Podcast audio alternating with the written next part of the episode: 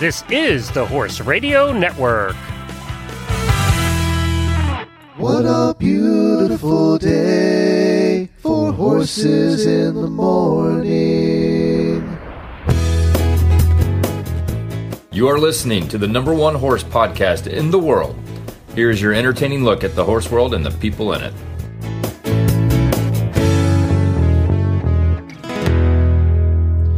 Well, good Wednesday morning, everybody. I am Glenn the Geek in Ocala, Florida. And I'm Jamie Jennings, and I'm in Norman, Oklahoma. And you're listening to Horses in the Morning on the Horse Radio Network for February 3rd, episode 2611, brought to you today by State Line Tack. Good morning, Horse World.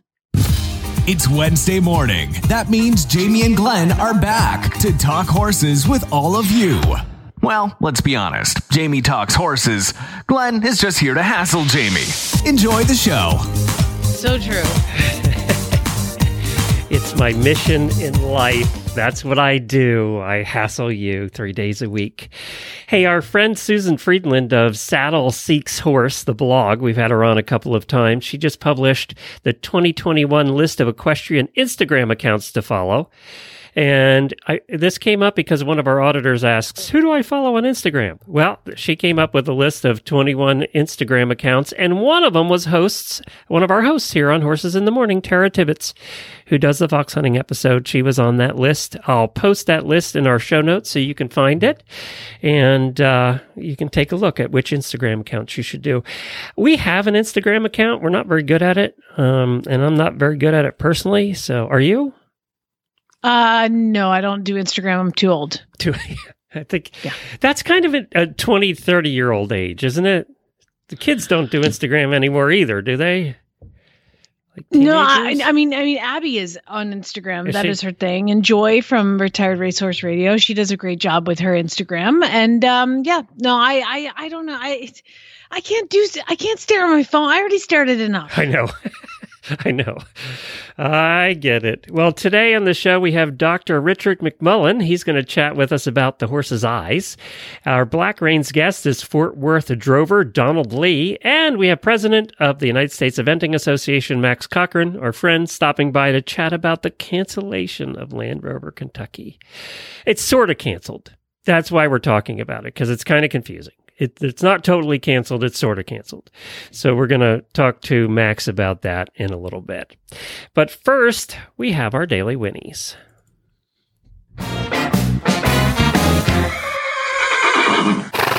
I have exciting news, Jamie. And the exciting news is for all of our Canadian friends. For years, I've been promising that we're going to have a Canada podcast on the Horse Radio Network. Well, guess what? Starting tomorrow, we will. Nikki and Nadine, uh, who you'll know more about here shortly. I can't say a lot. We'll have exciting news coming out and details coming out, but it's called the Canada Horse Podcast. It will be on the Horse Radio Network, and they're going to be talking about all things Horse Canada. Kind of like Horses in the Morning, only not daily. And uh, I think it's going to be twice a month to start. Uh, and they're just going to be talking to Canadian It's not horse horses in the morning. They're Canadian horse They're going to be so much nicer. than nicer. That's right. We're mean. We're cruel. compared to them. Yeah, probably. But I'm very excited about that. We Canada's always been our number two listening audience, and we know we have a lot of listeners there. So you got something specific, special for you coming very shortly, Uh, and uh, it's one of the things I was hoping would happen in 2021, and it's a positive bright spot uh, to a lot of not positive bright spots.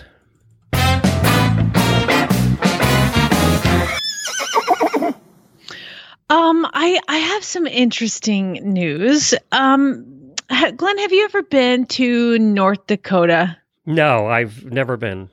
I've never driven through it or never been. Um, okay, so um, I'm actually going to go to North Dakota, and I'm, I'm trying. I'm going to North Dakota in June. Our listener okay, Chantal, that's better. right? We have a listener in North Dakota, right? Chantal, right? That's right. Yep. Yep. Yeah, well, as of yesterday, I mean, the paperwork hasn't been signed, but I have just been hired, Glenn, to go to North Dakota. They're having a horse expo, and I am going to be one of the demo and presenters. Oh, yay. I saw her the- post that, and I was hoping you'd sign up. I didn't sign up. They called me. Oh wow, cool. And so yeah, I'm I think I'm traveling. I think there's one person from Texas coming and then me and then the rest are kind of local people that are going to be doing some demos. So I uh, June 4th, 5th and 6th, I will be in North Dakota, which is the one state I've never been to, which and is it's kind the of right time of year to go. She, actually, she said in June. Of course, you know they all sound like they're from Canada, which Right. uh, You know, uh, uh, she told me, you know, basically be prepared for anything. And I, I said, what do you mean? She said, well, it could snow. I was like, yeah, it could snow in June, eh? um, so I'm supposed to bring my bat, my coat, and um, maybe some skis. I guess I don't know. And I'm going to. So I, I'm excited. I've never done um, an expo or demos like that before. You know, I've just taught clinics, so it's. I mean, I guess it's a kind of a three day clinic. What's really cool is there's a, a, a kind of a horse and hound rescue up there that that takes thoroughbreds off the track. It's a rescue that takes thoroughbreds off the track, and so I'm going to restart a bunch of track them. in North Dakota. I guess so. My gosh. uh, and uh, yeah, and then th- uh, they're going to send me a bunch of horses to work, and they're all going to be available for adoption. So you guys can come Oh, and cool. see Ju- June fourth, fifth, and sixth. And I said, what happens if, like, you know, the world shuts down? They said, we're having it unless the governor shuts us down. They've been pretty loose there in North Dakota. So Yeah, Yeah. well, so, so I'm pretty excited. North Dakota, June 4th, 5th, and 6th. I will get information as it comes to me and let you guys know about it. But any of y'all up there, I would love to see you. It'd be so fun. she might be our one listener in North Dakota. I'm not sure. Um, apparently not because she had to run it by the board and everybody was very excited that Oh. that I was coming in. I'm uh, assuming. So we have two me. listeners in North Dakota. Yeah, there's at least one other person who was like, "Hey, that girl's cool. She's on horses in the morning." So, um, yeah, they anybody who wants to volunteer to work with me because uh, Chantel, I don't know if you know, but I can't bring Abby because it's her birthday weekend, and so I'm gonna need a Well, rider. where else would you want to be than North Dakota on your birthday? Ah, that's what I said. Like, what else is going to be better than that? Yeah. So I'll keep working her, but um, for the most part, yeah, come on up, yo, a, and uh, See what we were just saying about offending people. Now we've offended everybody in North Dakota six times here this morning with your accent. oh my gosh, hey, I'm going to North Dakota and I'm going to play with some racehorses. Yeah, I don't know. That sounds. Very, I offended him by saying, "Oh, there's a track in North Dakota. Is there one there?" Uh, may, I know there's tracks in Canada, so there has to be. All right, you look that up while I do uh, our fact of the day because I, I have one, and we have Oh, time before we get to Max is going to join us here shortly, and I have a very interesting, fun equestrian fact of the day. So you look up whether there's a racetrack in North Dakota. And now it's time for today's equestrian Who Knew fact of the day. The official Guinness record for high jump is still 8 feet 1.25 inches, and that was by a horse called Huaso X Faithful, ridden by Captain Alberto Morales of San Diego, Chile, in Santiago, Chile, and that was back in 1949. It's one of the longest running unbroken sports records in history at 70 years. So this is interesting. Speaking of racehorses, this horse was a racehorse. His name was Faithful back then, and now they changed his name and added X Faithful. Uh, but he never achieved good results, and because he was too nervy and unruly. Picture that a racehorse that was nervy and unruly. After six years of failure, the horse was purchased in the ni- er, 1940s by a, a army captain from Chile who thought he could be trained for dressage. Well, Faithful was just starting his training. He suffered an accident, impaled himself on the back quarter, and they almost had to put him down, but they saved him and eventually recovered. But he had a limp and a gimp in his left hind, and basically that put an end to his uh, dressage career. So the last option, he was moved to show jumping. He still was kind of a pain in the butt and was nervy and difficult to control, and he wasn't showing any promise in jumping. One afternoon, they were working with him on the ground. They were doing some uh, freestyling with him, and uh, apparently he bolted, jumped over a wall which was two meters high, and ran away. And an army Oops. horse master saw it, it happen and went, I need him for jumping. So this Captain Alberto took him over for training, trained a horse for two years specifically to set the world record at the high jump. That's what he was for. No pressure. Yeah, targeted the national record, then the South American record, and finally the world record. He broke the world record at the age of 16, which, you know, think about it, is kind of old for breaking world records. And after the record, he was retired and never ridden again. He roamed freely until he died at the age of 28. And he's buried at the Cavalry Academy where he spent his last couple of years. So Wow. there you go. Now, apparently, there's been videos of horses jumping nine feet since then, but none of them ever did it officially for the world record. So he still holds that world record after all this time. Fantastic. See, yes, look at you learn way, things with me. I'm going to teach you something else. There is the North Dakota Horse Park. Um, there's a it's it's the North Dakota Horse Park in Fargo, North Dakota, and um, the, they have 110 acres in the northwest edge of Fargo, and uh, it is has stabling for over 400 horses, indoor and outdoor riding arenas, and grandstand seating. So yes, there is a, at least one racetrack in North Dakota, and it's just on the outskirts of Fargo. Who knew? We're educating everybody today. Including ourselves. And the only thing I know Fargo by is the movie. So I, I know that's all anybody knows. Uh, true story. I actually got the, so Can I just apologize to all our North uh, North Dakota listeners and tell them if they're really unhappy with us to send an email to Jennifer at horseradionetwork.com. uh, I w- wait till after you hear this. 'cause Oh. It's just gonna piss them off more. So I, uh, when you are looking for a radio job, there's job bulletin boards, but they don't want to tell the people who are about to get fired that they're about to get fired. So basically, it's a job description on this this board uh, on the and on the internet and it tells you you know what the job is but it doesn't tell you where the job is because they don't want the employees that are currently on the radio to know they're about to get so fired So you're applying for something you have no idea where it is. so you apply for something. So I apply for jobs, job, send all the references. This person talked and talked and talked to all my references and all my former bosses, and he calls me and he's like, "Okay, we would like to hire you. You seem like a perfect fit." And I was like, "Oh my gosh, this is great." Um, and he's like, "How do you feel about the winter?" And I was like, "Oh my you god." You were in Atlanta then? I was in I was in Phoenix actually, Be- and I was looking for a job near Phoenix so I could Oh. work while Chad was in the military. And and he said, "Uh, just so you know, I'm in Fargo, North Dakota, and just so you know, everybody here doesn't die in a wood chipper." and I was like. I'm sorry, what? And he's like, Oh, you haven't seen the movie Fargo, eh? And I was like, No, I haven't. He was like, Oh, people die in a wood chipper in the movie, but that doesn't happen all the time. Not here, every okay?" day. I was like, well, this sounds like a job that I would love to have. I did not leave Phoenix and move to Fargo. yeah, that'd been a switch in temperatures, story. wouldn't it? That'd sent your old body uh, shivering. I did feel good though that I got I could get hired for something, but I did feel bad that I got hired for something in North Dakota. Not a top 40 market like you were was- lear- used to in Atlanta. So.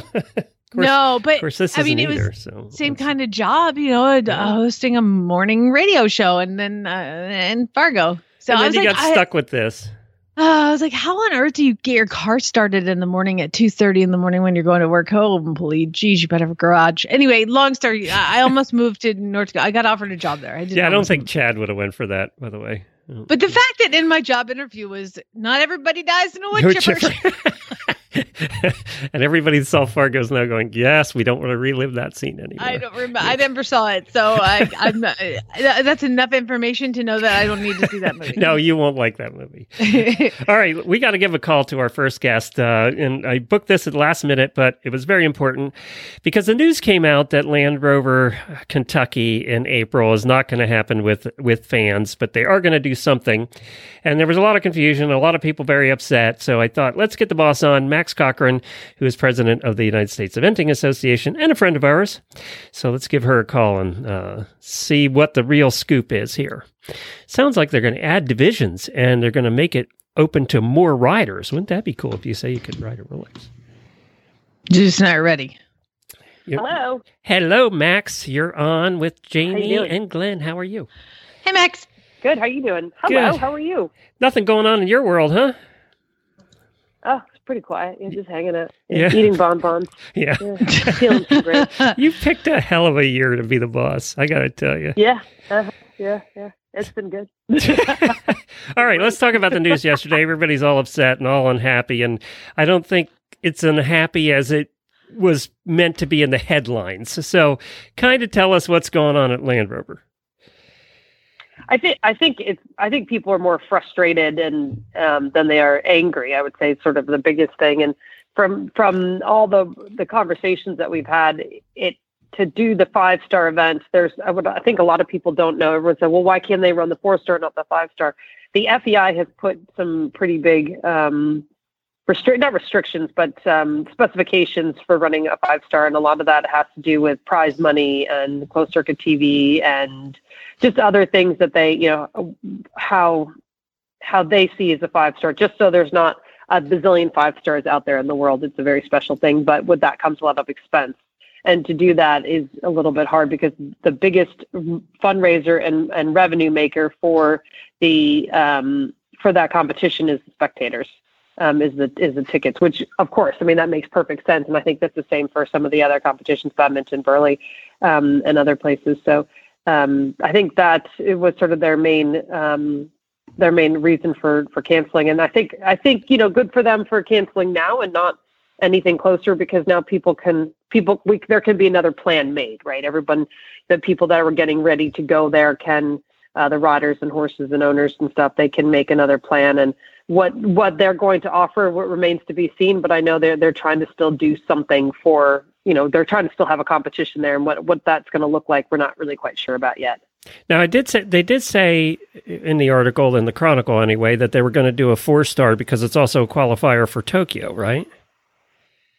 right but i i i don't know i was reading that as well and i i don't know if that means that they're going to do a four i all the horses have to do a four short within within i think a 12 month period or a six month period something like that to go. The horses that did um you know try on last year because you know at the end of the day there's been one qualifier well two i guess um for all this time you know in in in um in north america with in the last couple you know last sort of two years now sort of so if you didn't go there um, and your horse hasn't run a long format in a while, you technically, you know, I don't know what the FEI is going to tweak things and make it a little bit different to be actually qualified at having done your long format within 24 months. Usually is what it is, um, or even within 12 months, and then you have to do a four short on top of that to um, just to prove that you guys are still at the level.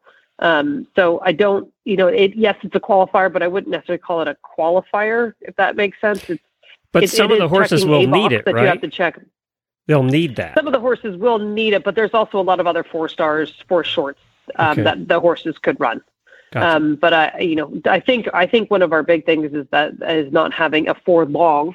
Um, and you know, if we couldn't have the four short or the five long, to do another four long somewhere in that time frame um, it would be great for everybody because you know Jersey Fresh will get completely overloaded. And we don't. And Bromont is first of all a little late for. Oh, for, you can't go to know, Canada anyway. for, for Tokyo.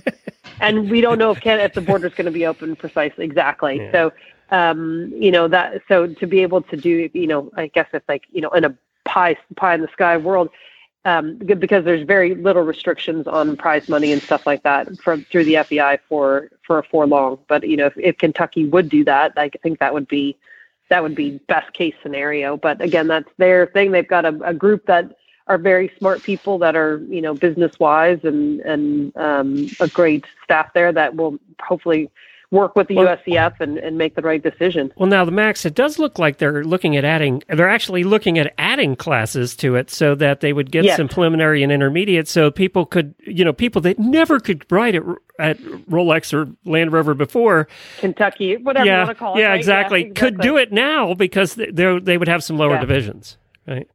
Yes, exactly. Yeah, That's kinda yeah. cool. And it could be, uh, it would be very cool. It, and unfortunately, you know, like every time you do that, it's a little bit the trick that we've had with the American Eventing Championships. You're going to affect other competitions Hmm. around the country in that area that are going to end up hurting for competitions, you know, for numbers. Um, that, so that that is going to be a bit of a tricky thing, you know, because even on that same weekend, there are competitions that run across the country. And then, you know, the week before and the week after, you're also affecting those competitions too, aren't you? So um, that might be, you know, that it, it's it's a tough. It, it is a one-off year, and it probably would never happen again. And it's a very cool thing to to be able to do. But then there's also those other events that are have you know do their thing every year, and they say, okay, we know we run on Kentucky's year, but you know, a lot of people like to come to my event and compete, and they go and they'll watch Kentucky on the live feed, that type of thing. So, it, you know, it's it's the good news and the bad news in, in mm. a lot of mm. ways if you think about it on that sort of a more inter um, area level. I, I kind of wonder. We were talking about the Olympics too in Tokyo. I, I God, I kind of wonder about that. So many of the European countries, like England, are mm. just shut down, and you know they're not out yep. competing and then they probably wouldn't be this time no. of year anyway. But um, you well, know, they're they it's tough. Starting to, but yeah, they they can't even um, they can't teach unless the people are, you know, their people can go and exercise their horses, but um, and they can teach if those horses are kept on the farm. But nobody can go anywhere to have lessons or do anything like that. They can't leave their property to um, to gallop or to have a jump school or do something. So, like wherever your horse is, that's what you got. Mm, that's tough. So yeah, I mean, and they're meant to run badminton, but we'll see what actually, you know, if, the, if all the lead ups are canceled, we're not really sure. And they were going to run badminton without a crowd, right? Correct. Yep. Yeah. Yep. And they've been planning that for a year now, so they've they've they have sorted that out. So what what happens here? Will there be TV for this four star? Is that how they're going to make some of the money back? They'll just sell you know sell package where you can watch the four star. Don't know. Yeah, I mean it's hard to tell. I know the closed circuit TV is one of those things that they that's part of what they do where you can actually have the screens in different places where a ground jury member can watch every single jump type of thing.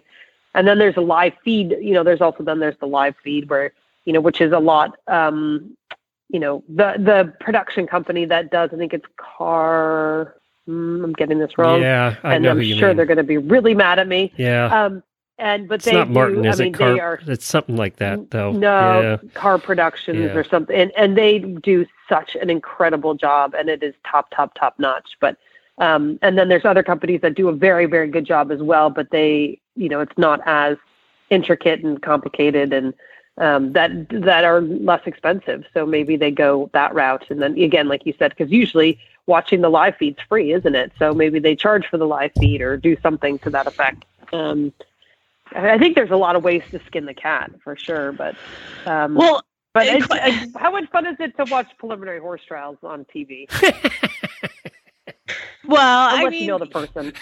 you know, here's the thing: uh, as a person who has attended Rolex, Land Rover, one of those events, pretty much since I was nine years old, what is the situation for me? Like, uh, can I go? What if I had tickets for last year? How does that, how does that roll over yeah. the refunds? Can we roll over our tickets? Yeah. How's all that looking?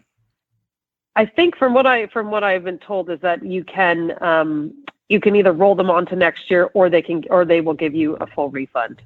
Um, full they've refund. got the ability to do that. Yep, they said they can do a full refund.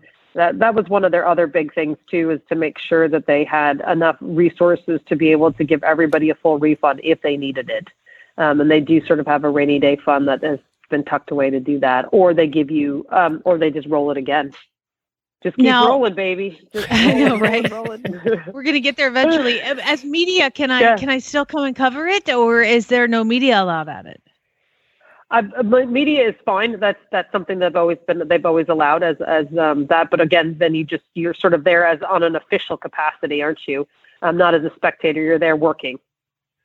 Well, well, if so you call, Max, if you call this work, I don't know if we call this work. Well, exactly. Do what you love. It's not work, is it? Uh, I mean, like you're there on an official, unofficial capacity. You're not there just hanging out, watching, and um, you're there sort of covering. But you're you're providing a service.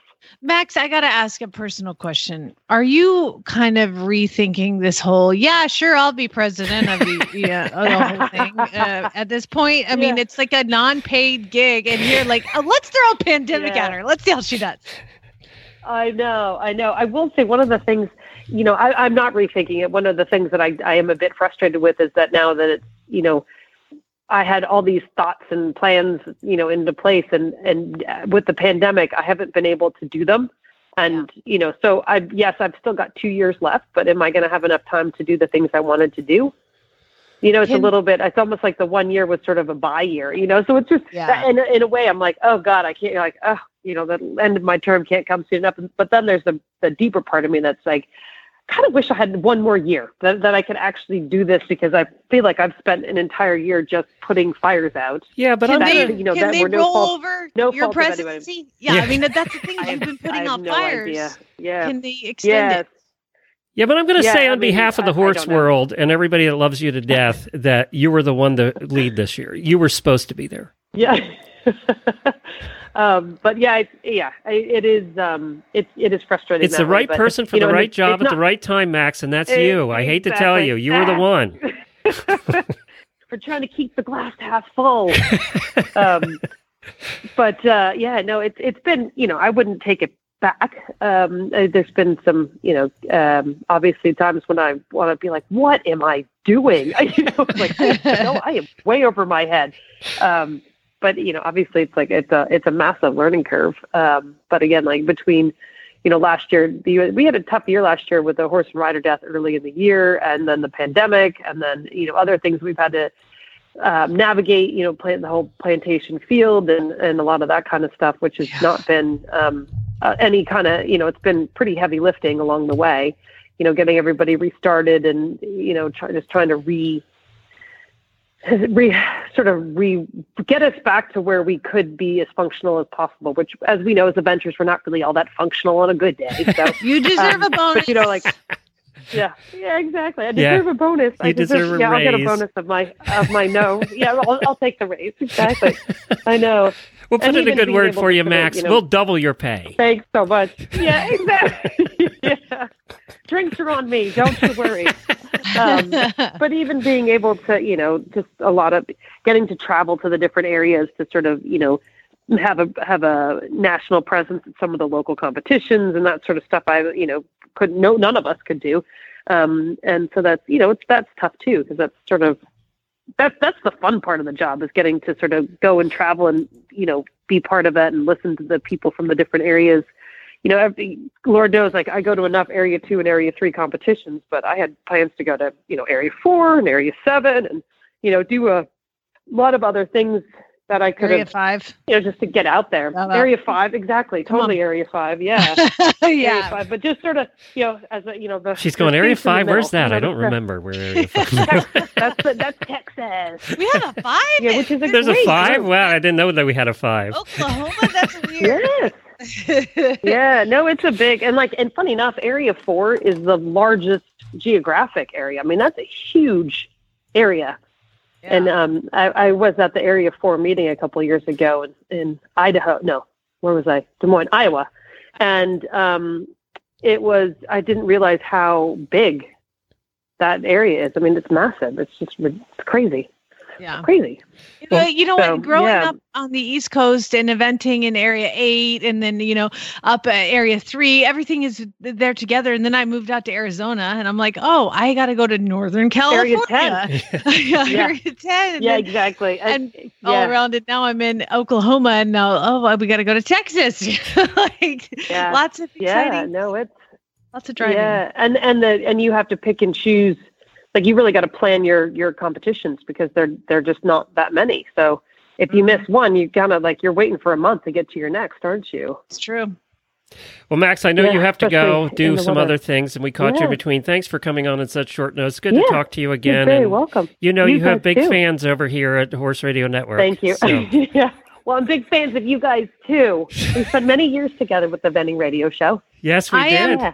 I am officially petitioning them to double your salary this year. You're welcome. Oh, thank you.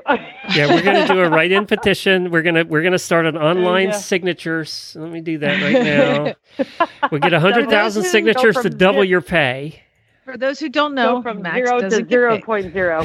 exactly. I know it is good. I do. I do. And the people like I, the, the crew at the USEA is amazing. They are. That is a um, a small but seriously mighty crew of people there, and they're just awesome people. And um, yeah. Well, it's been, you were. Yeah, I meant it's what been- I It's said. been a I learning believe- curve. I believe people are put where they're supposed to be at the time they're supposed to be there, and you were meant to be there. So, so thanks for leading the way, Max. All right, thank you guys. All We'd right. follow Well, you we will off a talk to you guys cliff any later. day. We would. yeah, I don't know if you want to do that. Bye, Max. All right, we'll see you guys later. Bye for See you, now. Max. She truly was the right one at the right time for this. She really was. I don't. I it's it's funny because she's like, you know, it's scheduled at eleven as a cliff jump, so let's go. I like Max. She's a lot of fun. And you know, I so it's not canceled. They're going to do something. There won't be spectators. It's canceled for spectators, um, at least in person. But they look sounds like they're going to do something TV wise to make up some of the money. You realize? I think they have to commit. It's like one hundred fifty thousand dollars in prize money if they do a five star. Well, if they don't have spectators, they ain't getting up one hundred fifty thousand dollars, right? So uh, that's one of the big reasons they had to do it. It's purely financial. And we talked to them what uh, a couple months ago and discovered that that was the case, and this would probably be the way it would go. And they could have done it, I think, with. Uh, 50% spectators, but even then, the costs are huge. You think about the porta potty, just everything to run that. It's just Mhm. everything's expensive. It all has to be rented, all those big screens and all that stuff, all the security and just everything. It's expensive to run a big show like that. So hopefully we'll I see. think we'll that it would be really nice to visit the trade fair with fifty percent capacity because then I wouldn't have to stand in line as long. Well, that's the other thing. They weren't sure if all the all the uh, trade people would come with fifty percent. You know, is it worth it for them to pay rent and come? They would have had to lower the rent. It just was a mess. I think. Well, all those trade people looking for somewhere to go, they can go to the North Dakota Horse Expo, June fourth through the sixth. There you go. and if you're looking to buy at a trade fair, but there's none around you, there is a thing you can do, and that's go to statelinetack.com. And I saw a couple of the auditors on there posting that they need new blankets because their horses have destroyed theirs. It's been about the middle of the winter, so they start destroying the blankets already. Yeah, well, they're having a big blanket sale right now at statelinetack.com, up to 68% off, and they have one, two, eight pages of blankets listed on here. And I'm looking 46% off, 47% off Amigos, Kensington 46% off. They have uh, Shires at 48% off. It just every kind of blanket you can imagine is on here uh, on sale right now. Noble Outfitters right now 53% off. And as I said, there's eight pages of blankets. So you're going to find something for your pony or your horse. And they have a lot of pony too, by the way, because a lot of times you can't find pony. They have a Rambo on here, 28% off, and you never see the Rambos at anything off. So uh, You know on. what? I, I would like to say that when you can't use your right arm, blanketing number one is very difficult. How do you Uh, so shout out to my clip it in? husband, yeah, Chad, who helped me last night. But I would like to say that I need a whole bunch of new blankets now, honey. Sorry, because I need the ones that clip in the front. Because doing the buckles in front of their chest is it doesn't work with one hand. So I need the clips. We have one of the So, blankets that has the double Velcro. That's really nice in the front because Chad just yelled no from downstairs. And if you have miniature horses, they have miniature horse blankets too. By the way, miniature horse blankets start at forty one dollars. So it, you know what? You save a Get lot of money having a mini. it's like they're free. It's like they're free. 25% off of those too. StatelineTack.com for all your blanketing needs. If they're destroying their blankets right now, go get yours now. All right, we're going to switch gears a little bit and we're going to go into this. It's time for the Horses in the Morning Horse Health Report.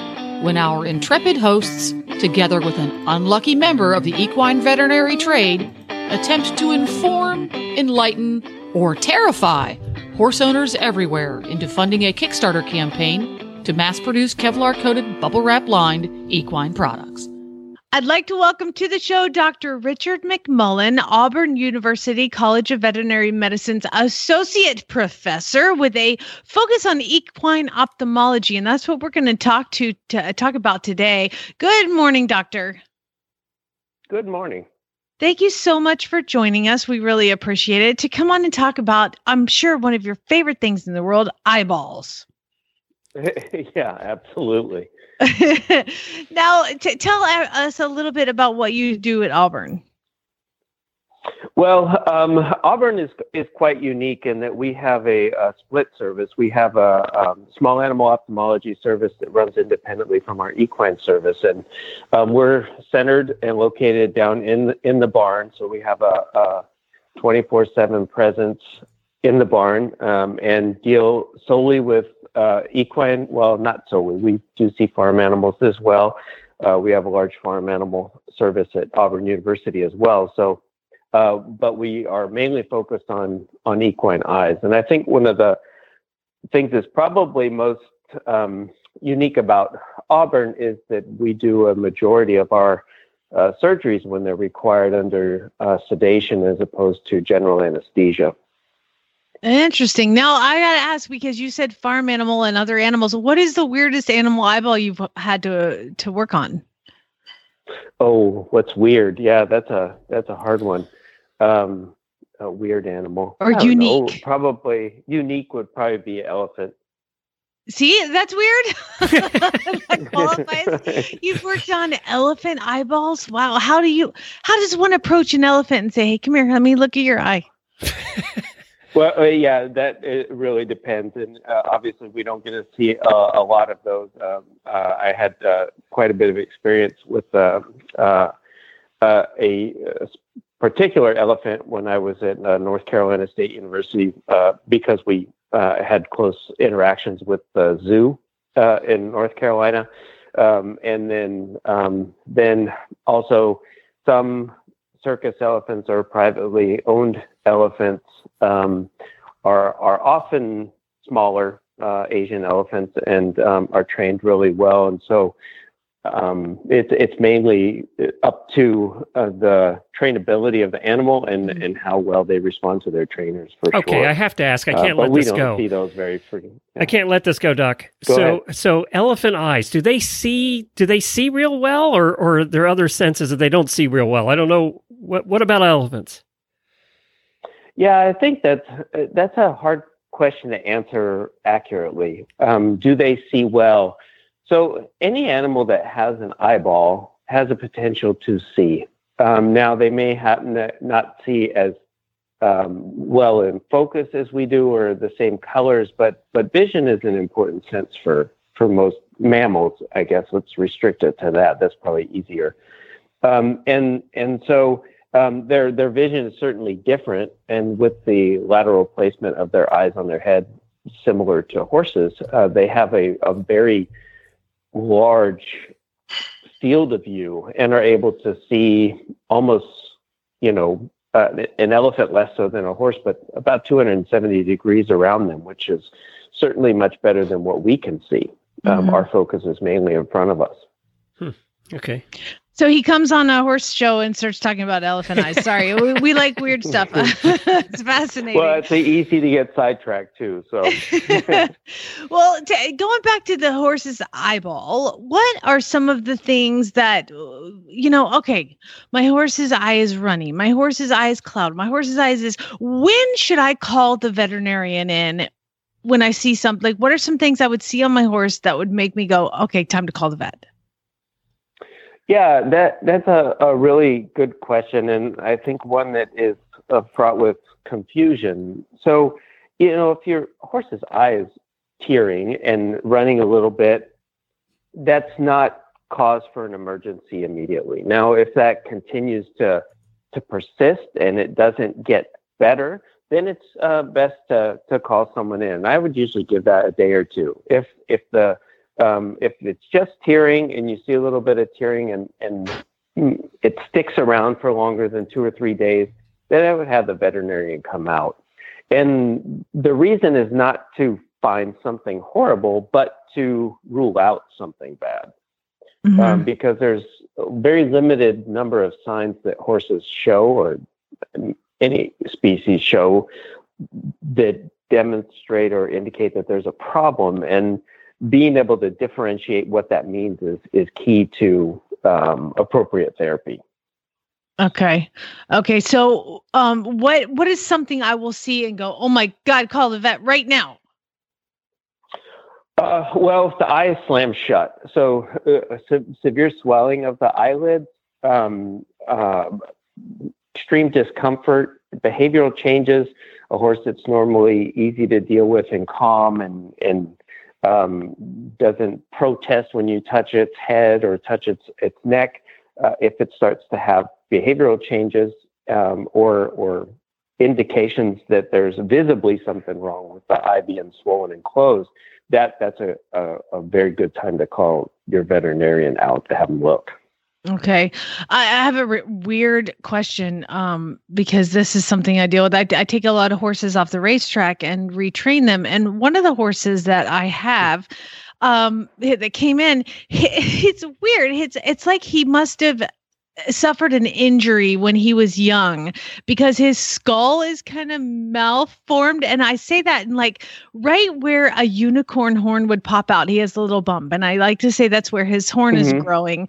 Um but on the with that there's like a little dent indentation to like say the unicorn horn is coming out right in the middle where the whirl is and there's a little dent to the right. And that eye is a little teary all the time. Do you, is that something you would go, oh, you have the vet look at it, or that is just kind of something that he's going to deal with? Well, I think that becomes a, a situation where um, if it's not causing a problem, it's probably obviously the the constant tearing is something that draws your attention uh, to to it. Um, but that might not be a tremendous problem for the horse. It might just be due to some previous injury that caused a disruption or um, compression of the nasolacrimal duct, the, the mm-hmm. draining tract from the eye that leads down to the nose. There may be compression in the bony component of that tract. Um, and so that would be something that, for peace of mind, it would make sense to have uh, that evaluated by uh, an, an, ophthalmologist. So someone who specializes in, in eyes and and um, more importantly works with a lot of horses. Uh, and the reason being is that it's a lot easier to figure out if that's something that's going to cause problems down the road or not. Mm-hmm. Um, and I think sometimes a situation like that if there's nothing uh, out of the ordinary after your veterinarian evaluates the horse initially, um, there's not any reason to hurry to get behind something like that. Uh, but in order to really um, identify the problem, it probably needs a little bit further uh, workup and more more um, uh, examination, and not necessarily with a bunch of different tests, but uh, comparing experience levels. It's um, you know, how often is someone looking at a problem like that, and then what kind of um, uh, experiences or comparative cases do they have to to base those findings on? Well, well, what my husband heard is that it's not an emergency call, so he appreciates that. yeah, yeah. Um, but yeah, Absolutely. good point. Well, that's a, a hard thing. Uh, yeah, obviously obviously. Well so so what is something when you do a pre-purchase exam what are some things that you look at in a horse's eye for a pre-purchase? So we we don't i don't do complete pre-purchase exams so, so i just want to specify that. I, I will do the ocular portion of it um, if i'm uh, uh, as a consult, right. um, because the pre-purchase exam itself is a is a pretty uh, extensive examination. Um, but it, the the ophthalmic portion of it is we look for anything that indicates chronic disease, um, chronic disease processes that may become acute. So um, opacifications, cloudiness in the cornea, vascularization in the cornea. Um, also, um, lesions that could lead to visual disturbances, um, cataracts, and depending on where they're located in the lens, how much are they going to affect light reaching the back of the eye to the retina? Or mm-hmm. are they going to be lesions that are going to progress to compromise vision later on down the road? Gotcha. There are um, lots of changes that can take place in a horse's eye due to many different reasons. Some of them are more important than others. And so I think anytime lesions are found that are questionable, it's a good idea to to have a, a second opinion if it's not clear cut as to what the problem is, to to be able to determine if that's going to cause a problem for the horse down the road. Understood. So a lot of what you do is kind of almost predicting the future, which is always probably pretty fun. Absolutely, it certainly keeps things keep keeps us on our toes and and reminds us that we're not very good at that either. So um, okay, and then as far as getting, you know, your your vet comes out to do your spring vaccinations and just give a general exam. What what kind of things are you going to be looking at then? Well, I think probably the most important thing is to um, uh, just evaluate the overall clarity of the eye. Um, and it doesn't have to be a very long, extensive examination, but there there should be light that's cast into the eye using a, a pen torch or a, a ophthalmoscope, uh, some sort of uh, focused light source um, to evaluate the clarity of the cornea, um, assess the pupil response. Do the pupils move freely? Uh, do they close when light enters the eye? Um, and do they respond appropriately to light? And is the color of the eyes normal? So if you shine a light into the horse's eyes from an arm's length away uh, and look at both both of the eyes, there should be a similar color from that tapetal reflex. The tapetum is the part of the reflective surface on the retina in the back of the horse's eye that will cause the eyes to glow a greenish, bluish, or reddish color, depending mm-hmm. on the horse's coat color in the in the um, reflective surface in the horse's eye.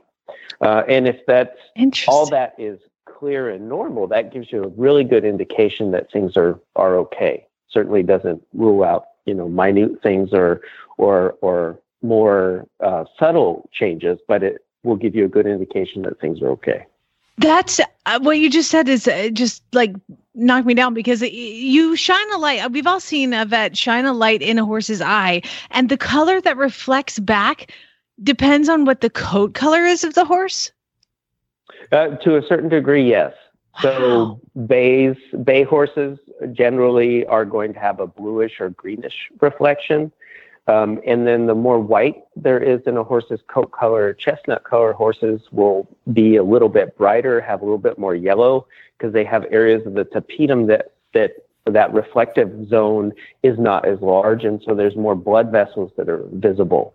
Um, the more blood vessels that are visible, you get a, a kind of a reddish response. So if you have a, a, a paint horse or a, a color dilute horse, one with a lot of white, um, they can, uh, especially pattern coat colors, they can have uh, a reddish reflex that is kind of similar to our eyes, um, oh. but um, it is due to the lack of a tapetum in uh, is- the visualization of vessels.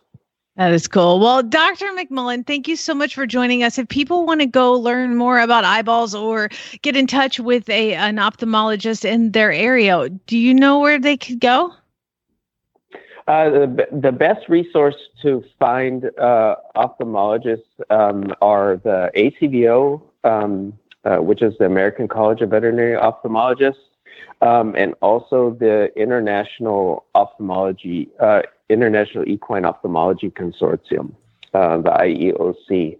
Um, that is a, a, group of subgroup of ophthalmic uh, interested individuals. So it encompasses practitioners with a strong interest in equine ophthalmology as well as um, uh, ophthalmologists themselves.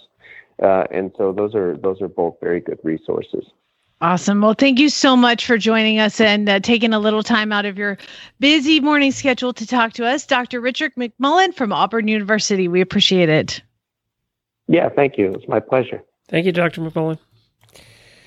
Well, there you go. Horse's eyeballs. We talked eyeballs. You didn't even get grossed out once, did I you? I didn't. No. I. But you know, this isn't the first time we've talked eyeballs. Maybe I'm getting used to it. But then you also didn't have any, you know, branches poked through the eyeball out the back of the head stories. So it's true. It's true. I didn't. You, but isn't you, that weird? That my so Parker is the horse with the unicorn horn popping out, and I showed it to my veterinarian, and I said he's got a weird like it looks like he got like kicked in the head as a foal or something and his forehead is like when you go to rub his forehead there's a unicorn horn that's like popping out and i said what is this you got yourself a unicorn out? yeah and and she's like wow it looks like he had an injury when he was younger and and her tech was like no I like the unicorn horn thing better. So we're going to go with that. That's funny. All right, let's hear a little bit about uh, our friends at Wintec. And then do you want to do a couple weird news stories before we get to our Black Reins guest of the week? Do I? All right. Coach Jenn here, HRN Chaos Control Officer and host of the Horse Tip Daily Show here on Horse Radio Network. Longtime Horse Radio Network fans know that I'm a big fan of Wintec saddles. I've been riding in them for about 20 years now. Whether I'm eventing, showing in dressage, or fox hunting, or hitting the trail at an endurance competition, I know my saddle fits my horse and it's going to hold up to the toughest conditions and look great doing it. You may be wondering exactly which saddle do I use for this varied group of disciplines? Well, Wintec makes saddles for every discipline. That's how I have several. And Wintec doesn't sit on their laurels. 2019 brings even more innovation to the saddle range, so head out to your local tack store and have a sit in one. Or you can contact your favorite online retailer, arrange a test ride, or check them out online at wintecsaddles.us.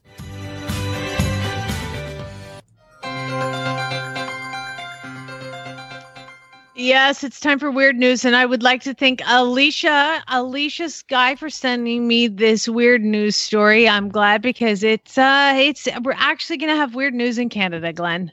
Oh wow, Canada. They they have weird news up there. I thought it was only do. Florida.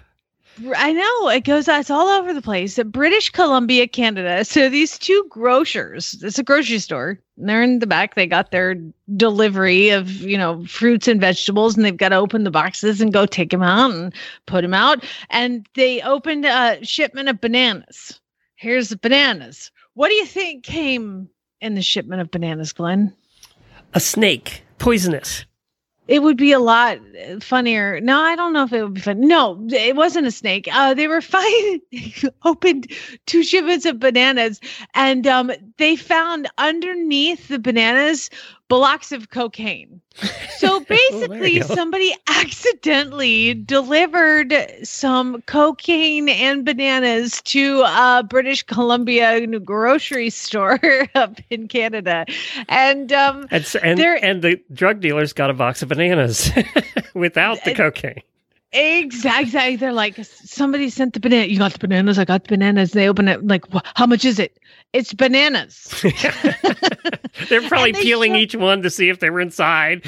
exactly. They must have. And it's a, bu- look, it's like a Del Monte box of bananas. And there's bananas along the top. And if you pull some of the bananas off to the side, there's just brick after one, two, three, four, five, six. I guess six bricks of cocaine. And um, I love that Ca- Canada, their um, drug section is what it's called. Our investigation. This is these guys are investigators. Ready? This is their quote. Our investigation leads us to believe that these illicit drugs were not meant to end up here. no kidding. Result of a mixed pickup. Yeah. Shocker. And they went to really detective school for that. That's really good police work. Well done. All Do you think the guy that shipped him to the wrong place? I would say he was going to lose his job, but in that line of work, you might lose more than your job. He's dead. Yeah. He's dead now. yeah, jeez. All right, now we're going to go to Romania. We're going to move over to Romania because there's a guy that was um, skiing and just, you know, random ski place, uh, you know, slopes in Romania, and he's skiing down. And David Krita is on a ski lift and he's getting lifted up to the top of the slopes and he looks down and he sees this gentleman skiing down while in hot pursuit behind him was a bear. this guy is getting chased Oops. down the slope by a bear. And David Krita, who's start what what are you gonna do? You're gonna film it, of course. And so he's filming it and he's up above and he's on he's like, hey, bear, hey. And he's while he's filming it, he's yelling at this bear. And the skier, he said this the skier did a pretty cool move, which is a really safe one when you want to get away from a bear.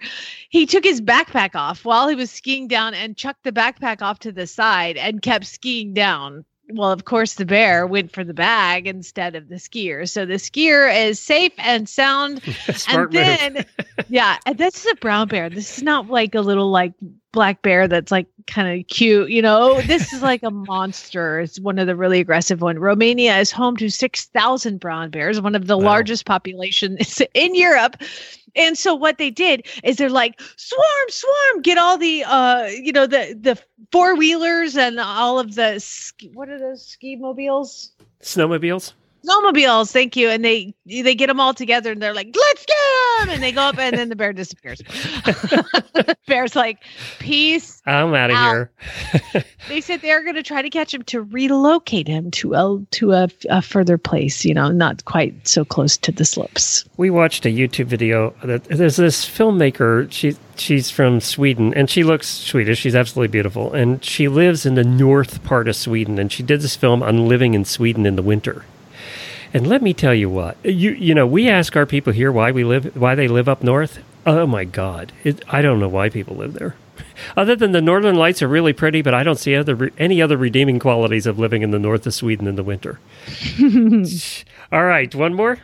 aside from the Swedes, one more We're gonna head to Los Angeles. That's right. No We're going Florida to today. I'm so California. No, impressed. no Florida today. I mean, last time was all Florida, so I thought I'd give you guys a break. Now, um, when you are in in California, Glenn, and up in the hills of California, what is the iconic thing that you will see up in the hills? Big trees. The Hollywood sign, Oh, right? oh, oh, okay, gotcha. So you look up and there's the Hollywood sign. Yes, it just says I've seen story. it. It's so cool. And um, yes, Monday afternoon, a prank occurred, and uh, in the Hollywood Hills, a six-person team came over and they changed the sign from Hollywood to Holly Boob. Which would really what take only one straight piece. Holly, well, they did put a B in front of the W Oh, and then they? made the Okay, last yeah. D like put a line across it. So they changed the Hollywood sign to Holly Boob. Now you think, wow, they must have been doing something for like, you know, maybe breast cancer awareness or something to like really just to be funny, you know. Um, no. So basically, this lady had been posing for, I guess she says it's sort of breast Let me guess. cancer It was an Instagram person, It was an, an Instagrammer, influencer. and her her uh, Instagram account was shut down, I bet. and she was angry because Oh. Playboy has an Instagram account. Hey, who wanted Oh. Instagram accounts to follow? There you go. Here's one. Playboy. Apparently, Playboy is allowed to publish boobs on their Instagram account, but they are picking and choosing accounts which to disable and why, and they turned mine they didn't like her boobs. they didn't like hers. And so uh, she and five friends went up and changed it to Holly Boob to show Instagram what for. And um, they were arrested. Actually, they were ticketed and released. However, um, they will be going to they put some effort in. 3rd. Those are big letters. yeah. Yeah, she does. I try to go. She looks really smart. You're not going to believe what appears altered on her body. Um, this is not apparently the first time that the Hollywood sign has been altered. In January of 2017, a man altered the Hollywood to read Hollyweed. that I get. I gotta get that one. Ew. Yeah. 420, baby. What, what? Yeah. So there you go. That's your weird news. Holly Boob. Uh, my guess is she's never getting her Instagram account back now. Uh, this episode is also brought to you by our friends at Equiderma. Equiderma wound ointment is a must have in your medicine cabinet. It visibly amplifies wound healing, stops proud flesh from developing, minimizes scarring, reduces pain, and keeps flies out of wounds. You will find that with consistent use, you'll see a noticeable progression of steady healing every day. Plus, a great treatment regimen for common skin rashes and sores, which we have a million of here in Florida. Every kind you can imagine. We have it here. Find it all of that at equiderma.com. All of their products at equiderma.com. Well, our next guest is our Black Reins guest of the month. He grew up like many of us do, obsessed with horses, and now has a dream job working as a drover for the Fort Worth herd. And we're going to find out what that means and more with Donald Lee. Hey, Donald. Hey, Glenn, how you doing? Good. So, what is a drover? Okay, a drover is actually the uh, name that was. Uh, a drover is actually a cowboy before they were called cowboys. Before they were called cowboys, they were called drovers. And the reason why they were called drovers is because they drove cattle. Ah. The when we start talking about they, we start talking about drovers. We're talking about a time period, that era between 1866 after the Civil War and, and the late 1880s. Got Uh, just a little bit about about who I am and who I work for. I work for the Fort Worth Herd. The Fort Worth Herd is a nonprofit organization that is managed by uh, the City of Fort Worth's um, Convention and Visitors Bureau. Um, and uh, yeah, so they manage us. And what we do is we are a public relations tool for the City of Fort Worth.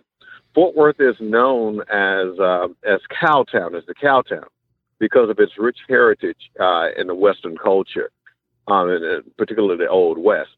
Now, to answer your question about a drover, the drovers were hired on to ranches back in the 1800s, again, like I said, right after the Civil War, uh, to w- work ranches, but also to help to round up cattle. Uh, we work with with Longhorns. We got Texas Longhorns that we that we drive up the street twice daily in Fort Worth in the uh, stockyards. And I got to um, say, and I I've been there for that, and it's so cool. Yeah. It's so much fun to watch. It, it is. It's fun to work with the Longhorns, and it's it, what what we do. We do that because it's paying tribute to that era, and that was so crucial for Texas because after the Civil War, uh, as you as you would know, um, the economy in Texas was broke. It was busted after the war, and so. But in the North, the Northerners had uh, they they had money, but they had depleted their supply of cattle of beef. So there was a strong need and desire for beef up north, uh, where beef was plentiful here in Texas, um, Ah. and and there was a strong need for money to rebuild the economy here in Texas, and so it was kind of like you know the uh, the the Reese's commercial where you got your, your, your chocolate dipped into the peanut butter accidentally. Next thing you know, it, it, it, it was a Yeah. thing of winter. um, so so basically, what the drovers would do, you would have ranches that would hire these uh, actually uh, youngsters onto their outfit, and they would round up these longhorns. At that particular time, the longhorns were were very very plentiful. I mean, they um, estimated at about 12 million running the roaming the plains wild in uh, the San Antonio area in South Texas. wow. So they were so plentiful there, um, and they come pretty much like a dime a dozen, as they would say. The Longhorns were only worth about a dollar a head here in Texas. So while a dollar was, you know, it was the value of a dollar was much more back then than it is now. It was still not enough in terms of you know trying to help to rebuild the economy and, and feed families. So, but they discovered, you know, some ranchers got together and said, hey, you know, if we can round up these wild cattle uh, that's roaming around here, and we can get them to market up in uh, Kansas um, to meet the rail railhead, then we could actually command up to about forty dollars a head. So the drovers would round up wild Mustangs. Okay, they were wild. They also had Mustangs that were running wild. They would have to round those those horses up. Then they would have to break them, right? Because again, this this time period, uh, the trains the trains did not come this far south. So the only way to transport the, the cattle from Texas or from uh, South Texas into Kansas, where they where the uh, railroads were, um, where they would you know as far down as it, would go, they would have to drive them up uh, on horseback. So that in order to get the horses, they had to catch the horses, they had to break the horses, get make them rideable, and then make them rideable to help to round up the longhorns. So they would round up the longhorns and uh, and start on a cattle drive. And now there were many cattle drives in uh, that were going out uh, in that particular time uh, period. But the time that we represent, or the uh, cattle drive that we represent at the in Fort Worth, is the Chisholm the Chisholm Trail, and that's because the Chisholm Trail actually uh, started in San Antonio, and they would drive cattle on into Fort Worth, stopping at the stockyards in Fort Worth to uh, to pick up supplies along their way. They would drive the cattle uh, up through Oklahoma into Kansas, and from there they would meet the railhead uh, to transport the cattle uh, to the northern states, and that's how uh, Texas rebuilt its economy um, through the, the cattle drives, and the drovers were very, very a very major uh, contributor to that. Um, now they would sell the cow, they would sell the longhorns. Now remember, they would take two. You would have really about between ten and twelve drovers. You had about ten to twelve drovers that would transport on horseback, pushing them um, uh, two thousand to three thousand head of longhorns. That's a lot of longhorns. it's a lot of long, longhorns, and they would travel hundreds of miles. Uh, they would get up early in the morning, about four four thirty in the morning, have their breakfast. They get up, they have biscuits. They would have beans and coffee, black coffee, no sugar, no. they would have no creamer, and they would get up. They would eat, drink their coffee, and then they would uh, saddle their horses up and start moving. They would travel twelve to thirteen miles a day, so they would pretty much get up when it's still dark, and they they weren't done until it was still dark. There was no lunch. So if you were hung, if, if you plan on um, eating um, uh, for lunch, you got to make sure that you get you some biscuits and put it in your saddlebag because there was no stopping. You had to get those cattle, keep those cattle moving. Um, and so that that was uh, what the drovers did, and so we represent that. Now, um, so I wanted to ask you, Donald, were there a lot Yeah. of African Americans and Mexicans and Indians and things working There as drovers? were, there, were- there, there were, and Glenn, let me, you know, and part of me, is, I'm, I'm going to answer that, but I want to preface my answer with what I'm getting ready to tell you now. Okay. Okay. Um, the outfit that I ride for, the Fort Worth Herd, um, they they they um, do reach out to African Americans uh, to hire. Okay, and there have been some African Americans that work as drovers with with uh, the Fort Worth Herd. Okay, but right now I'm the only one. Um, there is a young man that just joined our outfit who is um, his mother is black and his and his, fa- and his father is is uh, Hispanic. Okay, um, for the past five, almost six years, I've been the only the only black drover. Okay, now that having been said, that's interesting because when people come, when visitors come to the Fort Worth stockyards and they see me on horseback, or they'll see me walking around the stockyards with my drover clothes on because that's how we dress. We dress time uh, uh, period correct. So the way I dress for work is how they dress in the 1860s. Okay, so when when black people come to the to visit the stockyards, they're in awe when they see me because they they were like, oh, it's a black cowboy. Oh, a black, can we get a picture with you? Oh, we want to get a picture with you, right? You know why? That's because you know most of us grew up watching westerns, the western movies, you know, on TV on the big screen. We we grew up watching John Wayne, Clint Eastwood, Gene Autry, Roy Rogers, all those guys, right? We grew up watching them, but we didn't see, we didn't even know, we didn't even know until we became grown that the real Lone Ranger was a black man by the name of Bass Reeves. That the Lone Ranger was not white; he was black. Right. So to answer your question, were there blacks uh, and Mexicans? Of course, of one fourth of every cowboy, okay, in the West were black. So, so actually, it was really a diverse. It was really a diverse uh, uh, uh, uh, arena or culture. You had you, you had your Anglo Saxon, um, you had your newly freed slaves, right? You had the blacks. You also had the Native Americans, and you had the the Mexican vaqueros. And so, w- the images that we've gotten all our lives from the media is a misrepresentation of reality. It was a mis- misrepresentation of what, what it really was.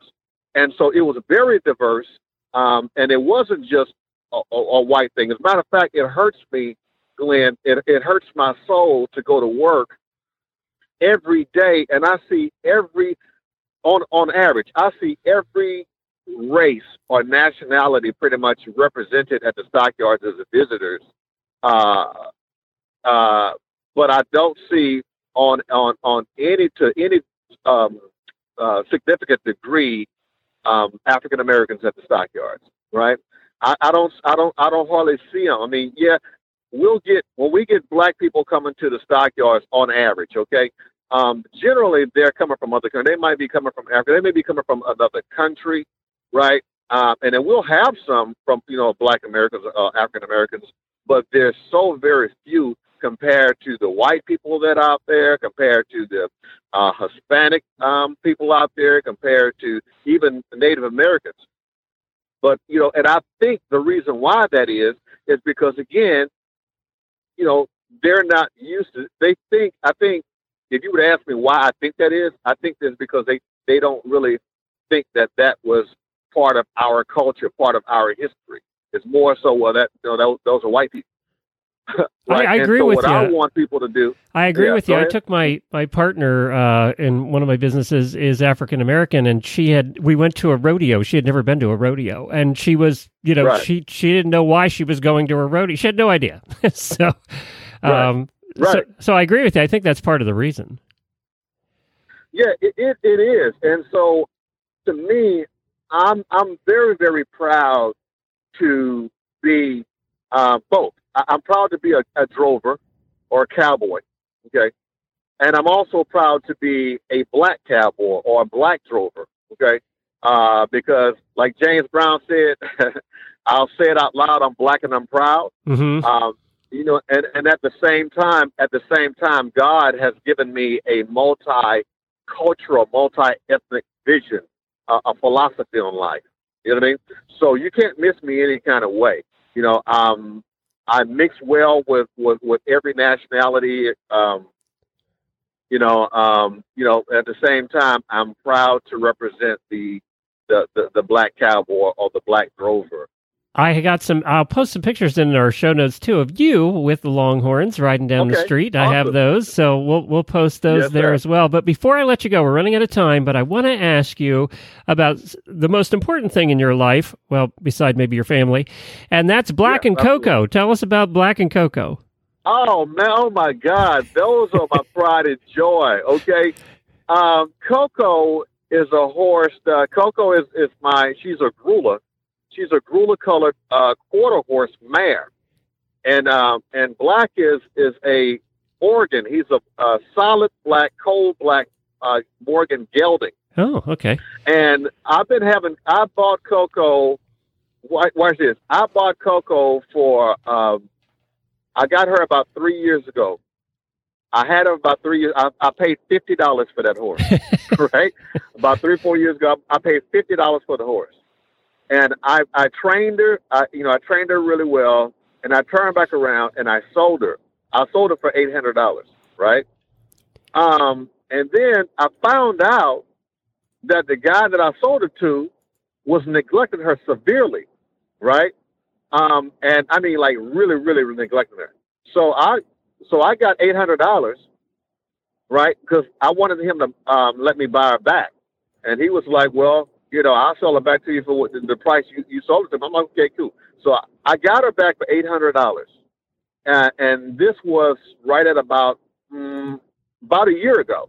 So I've been having my baby back and we've been back together. I done built her back up and stuff, and now me and her working together because she's she's not only my she's not only my baby girl, but uh, she's my business partner, right?